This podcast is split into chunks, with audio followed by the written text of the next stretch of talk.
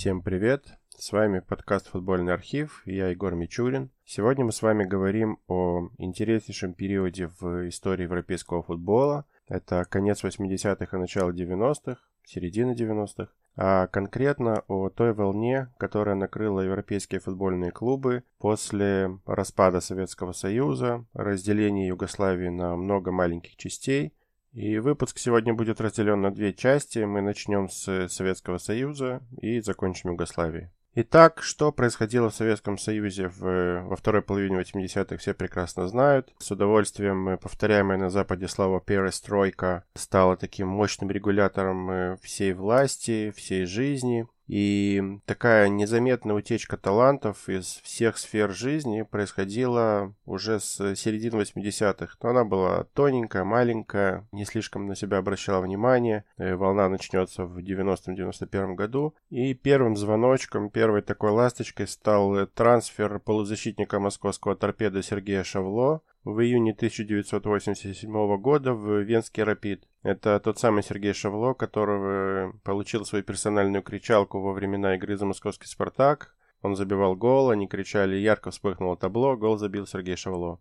Болельщики со стажа наверняка это помнят. Меньше чем через год еще один громкий переход состоялся из все еще советского клуба в западный. Обладатель золотого мяча, лучший бомбардир чемпионата, лучший чем... бомбардир сборной СССР, главный футболист в истории киевского «Динамо» Олег Блохин отправился в скромный австрийский форвардс. На тот момент ему уже было 35 лет, естественно, лучшие футбольные годы остались позади, но если советское первенство не слишком потеряла в качестве игры, то это была такая глубокая символика. Потому что после Льва Яшина, наверное, первый советский футболист, который приходит на ум, это как раз Блохин. За 2-3 года до этого подумать, вообще помыслить о том, что можно продать национальное достояние Блохина куда-то там, было вообще невозможно. И еще несколько месяцев понадобилось, чтобы динамовец Александр Заваров, обладатель трофея футболист года 86 года, отправился в Ювентус. Поскольку советская сборная выступила очень достойно на чемпионате Европы 88 года, где она заняла второе место, проиграв в финале Нидерландам. Ну, тем Нидерландам было очень сложно не проиграть, там, как вы помните, Гулит, Райкард, Ван Бастен, просто звери. Но поскольку сборная действительно выступила очень-очень достойно,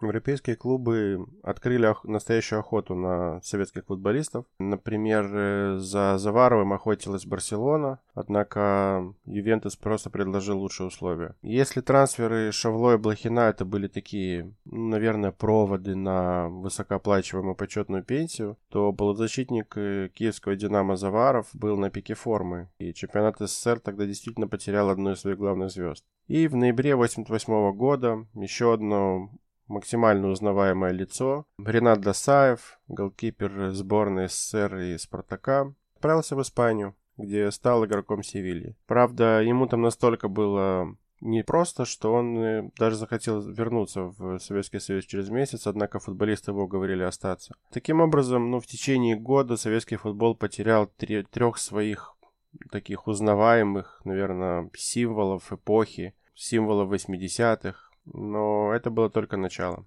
До 1987 года, до трансфера Шавло, Советский Союз достаточно крепко удерживал своих футболистов в такой бюрократической системе, поскольку спортсмены регистрировались как номинальные работники учреждений, а эти учреждения были контролерами футбольных клубов. То есть такая система подразумевала, что игроки получали очень мало денег, а страна получила гарантию, что она не потеряет игроков. Примерно такая же схема, например, действовала в Шотландии и в Англии, когда футбол переходил из любительского статуса в профессиональный. Там были даже такие схемки, когда футболистов номинально зачисляли на какую-нибудь должность, скажем, э, счетовод в какой-нибудь фирме, для того, чтобы он мог играть за тот или иной клуб. Но я сейчас говорю о 80-х, 90-х годах 19 века, чтобы было понятно. И за подобные схемы и такие вот махинации кое-кто даже присел. То есть, например, э, насколько я помню, тренер и управляющий Престон Нортерн, который очень любил э, привести каких-нибудь шотландцев и устроить их где-нибудь фиктивно, получил тюремный срок. Но вернемся к нашему Советскому Союзу. В конце 80-х когда гласность, э, перестройка, балалайка, Горбачев э, запустили процесс э, приватизации, футболисты увидели, что они могут обойти всякие финансовые блокировки и начать зарабатывать прилично. Любой европейский клуб из первого или второго дивизиона в таких самых средних по нашему представлению странах, то есть даже там Греция, например, платил в разы больше, чем э, московский «Спартак» или киевская «Динамо». Таким образом, в 89 году уже ведущих игроков лишились э, «Динамо» и Киева, и Минска, и Москвы, поскольку в Гладбасскую Боруссию уехал обладатель золотого мяча Игорь Биланов, в Ювентус перебрался Сергей Олейников, в Шальке уехал Александр Бородюк. И, кстати, Бородюк попал в тройку лучших футболистов Бундеслиги 93 -го года. То есть, опять-таки, это не что-то такое уже отжившее свой век, это футболист на пике формы. Массовый исход, как я уже сказал, начался в 90-91 годах на фоне краха чемпионата СССР поскольку волнения в союзных республиках только увеличивались, требования независимости, отделения. Литва, Молдова, Грузия отзывали свои клубы из чемпионата. Тбилисский «Динамо», который, если кто помнит, в 1981 году вообще-то выиграл Кубок Кубков, такой европейский мощный трофей, вышел из союзного первенства в 89 Жальгерис и Гурия последовали за ним, и сезон 91 года стал последним, в котором мы фактически разыгрались медали чемпионата СССР. И в течение года сразу 12 команд, представьте себе, покинули соревнования. За этим, естественно, с большим интересом следили западные клубы, как топы, так и достаточно скромные, потому что было давно известно на Западе, что советские футболисты не избалованы большим вниманием, не избалованы большими деньгами и достаточно за не очень приличные деньги по меркам Запада можно было заключить э, крайне выгодный для клуба контракт. Представители европейских клубов, как Коршуны, кружили над э, всем этим делом. Фактически переходы оформлялись за несколько часов. Например, просто можно было привести бумаги, уже заполненный полностью контракт, где была проставлена зарплата, которая составляла примерно годовую в «Спартаке», и футболист тут же уезжал. Авансы были в марках, лирах, франках и прочем. И рубль стремительно обесценивался, поэтому для всех футболистов это был спасительный круг, за который можно было ухватиться и уехать. Так, например, тренер Евгений Кучеревский, очень известный украинский специалист, который с э, Днепром, Днепром выиграл чемпионат ТСР 88 года. Он э, разговаривал с одним э, известным футбольным обозревателем Джонатаном Уилсоном, автором нескольких э, книг, вроде «Переворачивая пирамиду» и так далее. И он, когда с ним разговаривал, спросил, сколько в конце 80-х в Англии зарабатывали дворники. Они сели считать, посчитали, и выяснилось, что в тот же период в СССР футболисты профессиональные получали меньше. Евгений Кучеревский, кстати, погиб э, трагически в автокатастрофе в 2006 году. Ему было 65 лет, он пережил инфаркт за рулем, и его Мерседес э, влетел в грузовик. Наиболее сильно от этого массового оттока футболистов пострадала киевская «Динамо». Восьмикратный чемпион СССР при Валерии Лобановском с мега-гиперзвездами. В составе сборной на Евро-88 было 11 игроков э, киевлян. Но в середине 91 года из этих 11 в Советском Союзе не осталось никого. То есть за три года одна из лучших команд СССР и одна из крепчайших команд Европы была ликвидирована. 17 футболистов из киевского «Динамо» уехали в западные клубы. Та же проблема стояла перед извечным соперником киевлян, московским «Спартаком», поскольку «Спартак», который выиграл чемпионат СССР как раз охватив так Днепр в 87 и 89 потерял Ваиза Хидиатулина, который уехал в Тулузу, Сергея Родионова, который уехал в Ред Стар, Игоря Шалимова, который уехал в Фоджу. Фоджи, кстати, Шалимов был признан лучшим иностранцем в серии А, и потом Интер его прикупил за 9 миллионов долларов. И теперь было очень интересно и любопытно наблюдать за составом сборной СССР. То есть вот на Евро-88 сборная СССР играла исключительно с футболистами из отечественного чемпионата. На ЧМ-90 уже 7 игроков сборной, включая Досаева, Олейникова, Бородюка, Заварова, представляли зарубежные клубы. А в таком странноватом образовании сборная СНГ в 92-м западников, так называемых, стало уже большинство. 11 из 20 играли на Западе. Для европейских любителей футбола, которые неожиданно получили в свое распоряжение советских футболистов, эти новички казались такой экзотикой. То есть, э, вот представьте себе, что сейчас э, наплыв талантливых китайцев в Ла Лигу или в э, чемпионат Англии бы произошел. Мы бы тоже так с таким странным чувством бы на это смотрели, правильно? Для них это были спортсмены из далекого, неизведанного, таинственного мира. Плюс они выглядели, держали себя совсем по-другому. То есть э, у них была приписываемая им такая мистика, аура спокойствия, какая-то сосредоточенность внутри себя, чуть ли не научная компетенция, что на самом деле происходило просто от э, зажатости, такой обычно для советских людей, э, незнание иностранных языков, погруженности в себя действительно от смущения. И некоторые из футболистов, которые уехали в Европу из Советского еще Союза, действительно ярко блеснули на европейском небосклоне. Другие столкнулись с высокими ожиданиями, с отсутствием необходимых физических навыков, где-то технических, совсем другой подход к тренировкам, совсем другие соперники и другие чемпионаты. И они не смогли оправдать ожиданий, вложенных хоть и небольших денег. Например, Вингер Игорь Добровольский, получивший футболиста года в Союзе, перешел в Джене в 90-м. Там он себя не проявил, его отправили в аренду в Кастильон, потом в Сервет, потом крайне неудачные полгода в Олимпийке. Но когда он вернулся на год в Московское Динамо, он снова вернулся в свои лучшие кондиции. И затем был сезон в мадридском Атлетико и великолепное время в Фортуне из Дюссельдорфа. Алексей Михайличенко Э, киевский динамовец, также начал свой европейский вояж с такой неудачи в Сампдории. Уже через год переехал в Рейнджерс и там раскрылся. 9 трофеев в пяти сезонах все как полагается.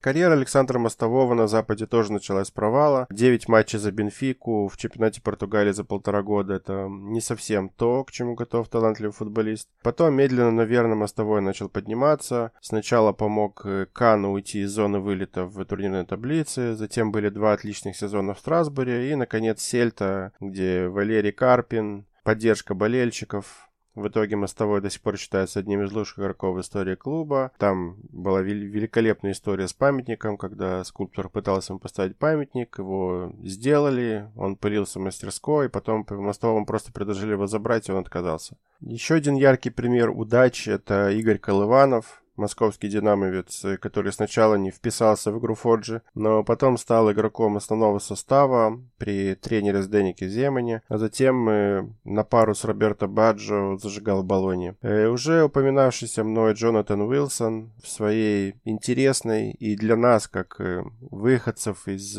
стран бывшего Советского Союза, достаточно спорной книги «За занавесом», назвал приход того же Заварова в Юве провалом, характеризовал европейскую карьеру Сергея Сергея Юрана, как увядание дряблой иностранной звезды. Биланова автор посчитал неподготовленным к жизни на Западе, из-за чего он не смог, по его мнению, проявить себя, проявить свой талант. И он сетовал, что Черенков Великий Федор Черенков и Анатолий Демьяненко не смогли приехать на Запад немного раньше, потому что тогда, по его мнению, они бы точно порвали Европу. Трехкратный лучший бомбардир чемпионата СССР и единственный советский игрок номинант на золотую бутсу Олег Протасов, по мнению Уилсона, похоронил себя в Греции. Протасов, как это было свойственно многим советским игрокам, повелся на высокую зарплату, он ее считал высокой. Хотя футболист его уровня вполне мог гораздо лучше и сильнее выступать в более сильных европейских чемпионатах. В целом, у многих спортивных обозревателей и журналистов возникало стойкое ощущение, что советские футболисты в Европе испытывали больш... слишком большие сложности с адаптацией, не могли из-за этого играть на привычном уровне, скатывались в какие-то маленькие клубы и возвращались на родину. Однако были блестящие исключения. Уже я упоминал Шалимова, Бордюка, Досаева. Главной такой советской, практически постсоветской звездой в Европе стал Андрей Кончельскис. Он в 91-м э, переехал из донецкого шахтера Манчестер Юнайтед сэра Алекса Фергюсона и порвал действительно, по выражению Уилсона Старый Свет. Футболист, как вы знаете, с литовскими корнями, потом выступал за сборную России. Он э, быстро стал любимцем э, английских болельщиков. Это был яркий, технически безупречный, прямой футбол. Э, он действительно выделялся из большинства коллег. Поиграл в Англии, Шотландии, то есть он выступал за МЮ, Эвертон, Ферентину, Рейнджерс. И 14 трофеев в европейской карьере, это, конечно, моща. Он был таким символом постсоветского футбола в Европе. Ну и напоследок, заканчивая с э, так называемым советским блоком, теплые ламповые истории из 60-го года. Тогда сборная СССР, э, как вы знаете, выиграла чемпионат Европы, первый чемпионат Европы. В финале советские футболисты переиграли югославов, мощную команду. Ну, это такая подвязочка, потому что мы скоро перейдем к Югославии. И на следующий день после матча, когда советские футболисты, которых чествовали во Франции, обедали в ресторане у Эйфелевой башни, к ним наведался один из лучших менеджеров в истории футбола, Дон Сантьяго Бернабеу, который как раз присматривался к новым талантам, поскольку у него, конечно, были Пушкаш, были Ди Стефаны, но они уже были хорошо за 30, и ему хотелось присмотреть что-нибудь новенькое, свежее, молодое. И по рассказу Виктора Понедельника, одного из главных героев первого Евро, Сантьяго Бернабеу предложил контракты сразу пятерым футболистам советской сборной. Это были Игорь Нетто, сам Понедельник, Валентин Иванов, естественно, Лев Яшин и Слава Митревели. Ну, это гипер-мега-легенды советского футбола и поразившие действительно всю Европу. И, так вот, когда Дон Сантьяго Бернабео через переводчика сообщил про контракты, футболисты крайне уверенно сказали, нет, ну что вы, мы связаны великолепными по денежному удовольствию соглашениями с нашими клубами мы не можем перейти. Хотя по признанию понедельника они не представляли себе вообще, что такое контракт. От советских футболистов мы плавно переходим к югославским, хотя там ситуация была немножко другая, но тем не менее все равно безумно интересная. Итак, 91 год. Мощнейшая Цервена Звезда завоевывает Кубок Европейских чемпионов. Тогда она победила Марсель, амбициозный проект достаточно аздиозного такого Бернарда Тапи. Там играли Попен, Абиди Пеле, Крис Водл. В Цверне Звезде играли Диан Савичевич, Синиша Михайлович, Роберт Просинички, Дарко Панчев. И вот все игроки, кого я перечислил, представляли разные области единой Югославии. Савичевич Черногорию, Михайлович Сербию, Просинички Хорватию и Панчев Македонию. И балканский футбол, в принципе, не переживал подобных успехов, хотя обладал большим количеством талантливых игроков, и в отличие от советских они уезжали в Европу, часто довольно успешно, выступали за различные клубы. Большой культурный футбольный обмен был между Югославией и Францией, например. Однако после смерти Тита на фоне этнических конфликтов и прочего с котла югославского сорвало крышку, начали кипеть страсти этнического национального характера, все начало разъединяться, воевать, гореть и так далее. И это на самом деле удивительный и, наверное, беспрецедентный пример, когда сосуществовали настолько разные народы с разными традициями, с многочисленными в прошлом кровавыми распрями, этническими, религиозными различиями. Они под атмосферой братства и единства, естественно, с железным кулаком Тита, существовали полвека и недопонимания какие-то в СССР, то есть, скажем, пренебрежительное отношение столичных регионов к провинциальным. Москва всегда смотрела свысока на условно Таджикистан, без обид, это условно. Но это могло показаться просто цветочками по сравнению с тем, что, в принципе, в подкорке э, генетической было записано в югославских народах. Так вот, со смерти Тито такой клей, силовой в основном, который скреплял вот это разномастное сообщество, растаял без следа. И несколько слов о том, как это все началось и как происходило. В конце 80-х председатель президиума ЦК Союза коммунистов Сербии Слободан Милошевич отправился в Косово, чтобы попытаться погасить спор между сербами и этническими албанцами.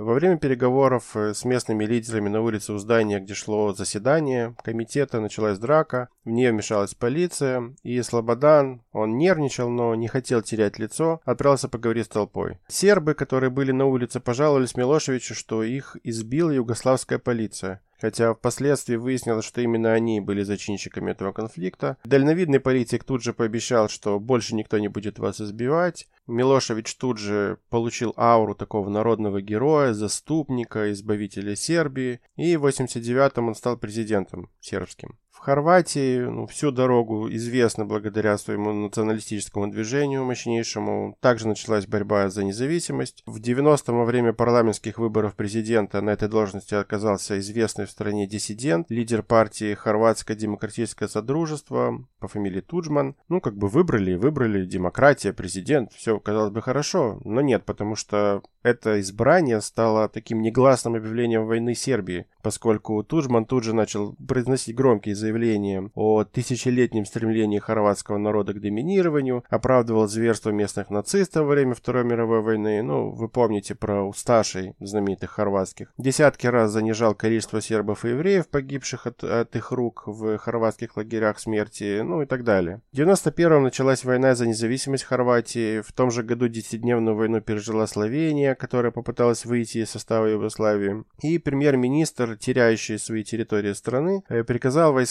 взять под контроль все основные здания в Любляне, но через 10 дней боевых действий словенцы вступили в переговоры с Белградом и просто отделились от остальной страны. В ходе хорватской войны за независимость вечное напряжение, которое царило в Боснии и Герцеговине, окончательно переросло в открытый конфликт, так что боснийские хорваты, боснийские сербы и просто босняки сами, они воевали друг с другом. Каждая из сторон как будто старалась березить другую в жестокости, циничности, варварстве, военных преступлениях, там самопровозглашенные командиры полевые с их отрядами, ну, вы знаете, что они творили. К 95 году, когда конфликт конфликты перешли в э, более спокойную завершающую стадию, хотя вспыхивают они до сих пор. Сама идея о том, что каких-то несколько лет назад все эти страны могли находиться под одной общей государственностью с общими гимном, флагом, главой государства и так далее, она могла показаться абсурдной. Земля была полита кровью, усеяна трупами, разрушенные здания и так далее. В декабре 95-го подписали Дейтонское соглашение. Гражданская война де юре была закончена де факто она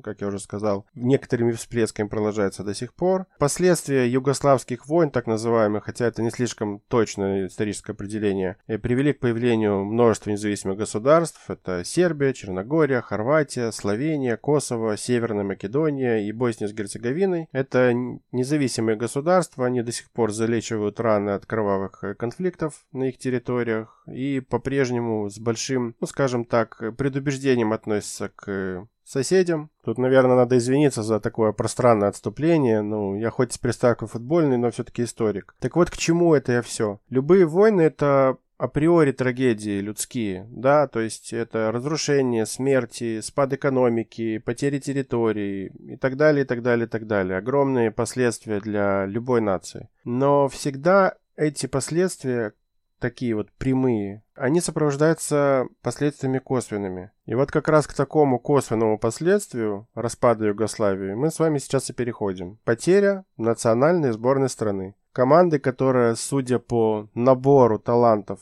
произведенных в различных областях Югославии, ставшими впоследствии независимыми странами, должна была стать одной из ну, величайших национальных сборных 90-х и 2000-х. Вернемся в 87 год. Югославия выигрывает молодежный чемпионат мира в Чили, и по мнению многих они туда поехали, ну, отбывать номер, потому что травмы, дисквалификации выкинули из состава таких мощных талантов, признанных уже хоть и в молодежной сборной, это Диан Вукичевич, Бобан Бабунский, Сехо Сабатич. Они считались самыми перспективными футболистами своего времени. В итоге, как это часто бывает, перспективные да, больших высот достигли нет. Кроме того, уже признанные таланты Синиша Михайлович, Владимир Югович и Ален Бокшич тоже не поехали в Чили, поскольку их просто не пустили клубы. В довершение к этому Цервена Звезда еще и попыталась вернуть э, Роберта Просинички, который уже отправился в Южную Америку, но тут уже FIFA возмутилась, и футболист остался. Ну, впоследствии стал лучшим игроком турнира, неудивительно. Сборная Югославии тогда не была командой, которая строилась вокруг Роберта, поскольку ему помогали еще недооцененные, впоследствии все будет, Звонимир Бобан, Давар Шукер, Роберт Ярни, Предрак Миятович, ну, имена, да, плеяда. Таким образом, состав молодежной сборной Югославии на молодежном чемпионате мира тогда составлял половину звезд сборной Хорватии 90-х. В группе А, помимо югославов, оказались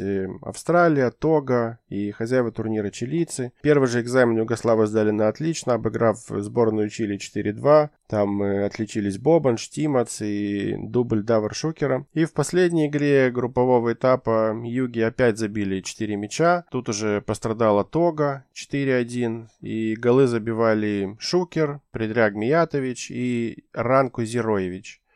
Пожалуй, единственный из кого я перечислил, кто не на слуху.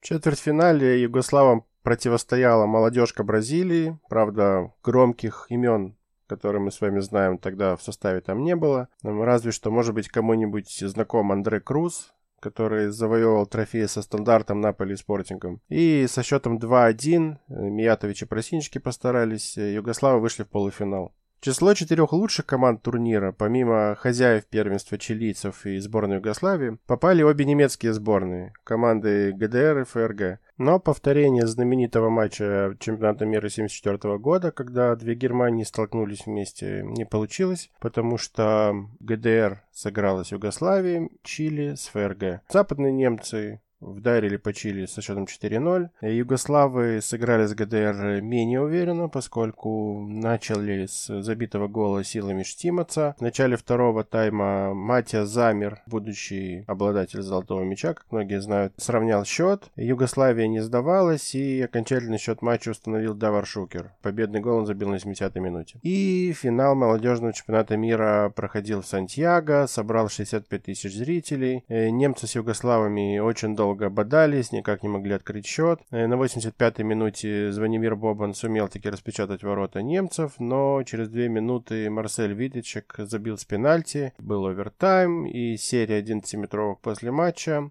В итоге Югославы отстрелялись без ошибок, а Витичек свой пенальти смазал. Так, Югославия в 1987 году стала чемпионом мира только в молодежном составе, естественно. Но, безусловно, талантливое поколение росло, и казалось, что в 90-х э, уже эта команда точно будет играть на равных со всеми мировыми топами. Чемпионат Европы должен был состояться в 92-м, чемпионат мира в 94-м. Всем этим суперталантам э, было бы тогда 24-26 лет. И если бы по-прежнему не оставались в одной сборной, то есть сюда бы добавились, к примеру, Сречка Катанец, Михайлович, Стойкович, э, Савичевич, Панчев. Это был бы, скорее всего, наиболее мощный по составу исполнителей с югославской сборной за всю историю. А история там богатая. Ну, помимо уже упоминавшегося финала чемпионата Европы 60-го года, были полуфиналы на чемпионатах мира 30-го и 62-го, еще один финал чемпионата Европы в 68-м, еще до кучи три раза подряд югославы брали серебро на Олимпиадах с 48 по 56 год год. В общем, на протяжении практически всей истории Югославы всегда считались сильными соперниками. Однако вот эта сборная, которая могла бы быть э, в составе с хорватами, сербами и так далее, действительно, скорее всего, была бы гораздо сильнее, чем сборная прошлых лет. Сам Стречка Катанец, который завоевал 4 трофея в составе Самдори, как-то сказал, что если бы страна оставалась объединенной еще лет 10, ее сборная перевернула бы мир. Ну вот представьте себе полузащита с Бобаном, Просинички, Савичевым и Стойковичем, а Панчев, Бокшиш и Шукерш в атаке, там же и Миятович, ну, Dream Team просто первой половины 90-х. Югославская сборная перестала существовать, естественно, с распадом страны. Та самая, где играли бы и хорваты, скажем, и сербы. Ни одна из национальных команд новообразованных не смогла сыграть ни на Евро-92, ни на чемпионате мира 94 года. Несмотря на то, что все футболисты, кого я перечислял, находились в великолепной форме, зажигали в своих клубах и могли бы усилить вообще любую команду в принципе. Главным свидетельством того, насколько сильной могла быть команда Объединенной Югославии, э, может послужить чемпионат мира 98 года во Франции, когда ну, шикарная сборная Хорватии, вы помните, заставила говорить о себе впервые весь футбольный мир, заняв третье место с командой, где играли Просинички, Бобан, Ярни, Бокшич, Шукер. Но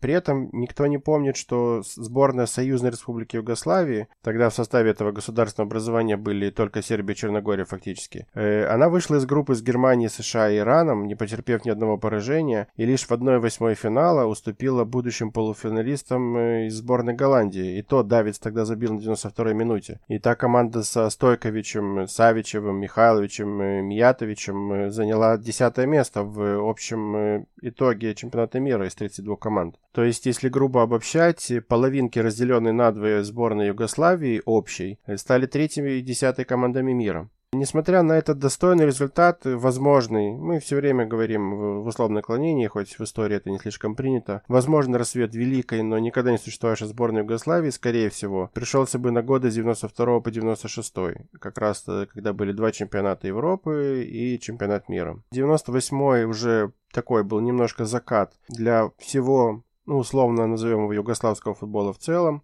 Тот же Савичевич по прозвищу Гений, это прозвище ему дал, если кто забыл, Берлускони, сыграл во Франции всего в двух матчах и уже закатывался. Еще один талантливый игрок атаки Стойкович также был не в лучшей форме. Еще не стоит забывать, что говоря о сербах, черногорцах и хорватах, мы э, не упомянули Дарка Панчева. Это великолепный нападающий, обладатель золотой бутсы 91 года. Фактически благодаря ему Цервена Звезда стала обладателем Кубка Чемпионов в том году. Он уже к тому времени уничтожил свою карьеру переходом в Интер и, конечно же, играя за сборную Македонии, никак не мог попасть на чемпионат мира. Однако в условной сборной Объединенной Югославии был бы на центральных ролях без сомнения. Итак, продолжая наши безумные фантазии, я бы поставил все-таки на главный всплеск этой условной Объединенной сборной Югославии на чемпионате мира 94 года. Ну, вы помните, что потрясающая сборная Болгарии с Христо Стоечковым и Швеция с Томасом Бролиным дошли там до полуфинала. Но сборная Югославии, в которой можно было бы объединить Бобана, Шукера, Ярни, Миятовича, Стойкевича, Савичевича, Панчева, Просинички, Бокшича, Михайловича, Юговича. О, это была бы, во-первых, головная боль для тренера, которому просто нужно было бы ломать голову, как объединить всех этих супер талантов в, одну команду. Но это была бы действительно мощная, сильная, претендующая на самые высокие награды сборная. Трудно поверить, что такая команда не дошла бы до полуфинала, учитывая, что это сделали Швеция и Болгария. Однако пофантазировали, помечтали и, пожалуй, хватит. Сборная Югославии 90-х останется великой только вот в этой нашей фантазии, в нашем воображении. Мы никогда не сможем узнать, реализовали бы свой потенциал эти игроки, играя вместе. По отдельности они это делали в самых топовых европейских чемпионатах, это мы прекрасно знаем. Это немножко напоминает грустную историю баскетбольной команды Петровича и Диваца с ее сверхъестественно сильным набором игроков. Она бы могла стать сильнейшей в истории. Так и футбольная сборная Югославии, наша гипотетическая и фантастическая, могла бы стать э, топом мира в 90-х. Таким своеобразным аперитивом перед основным блюдом, которого никогда не было, послужил молодежный чемпионат мира в Чили. Но нам никто не может помешать мечтать, что в какой-нибудь альтернативной реальности сборная Югославии поехала на чемпионат Европы, дошла там, предположим, до финала, а через два года на чемпионате мира в Штатах победила просто всех. К слову, если бы сборная Югославии действительно отправилась на чемпионат Европы 92 года, туда бы не поехала Дания, поскольку югославы уже прибыли в Швецию, когда стало известно, что им запретили участвовать в континентальном первенстве из-за войн, и югославы вынуждены были паковать чемодан и уезжать. А датчане получили неожиданный вызов, приехали вместо югославов, да и выиграли чемпионат Европы. Ну, пожалуй, одна из двух главных сенсаций за всю историю чемпионатов Европы – это Дания 92 года и вторая – это Греция 2004. На этом сегодняшний выпуск, полуюбилейный, кстати, пятый, можно завершать. Я в очередной раз напоминаю, что есть телеграм-канал, есть группа ВКонтакте, все ссылки есть в описании к этому подкасту. Также появился канал на YouTube. Если кому-то удобнее слушать подкасты там, welcome. Все открыто, все работает, все загружено. Еще напоминаю, что интересные истории, скорее даже лонгриды, можно почитать в моих книгах. Ссылки на них также есть в описании к подкасту. Можно заказывать, покупать э, электронные, аудио или бумажные версии, кому как нравится. И на этом все. Не прощаюсь.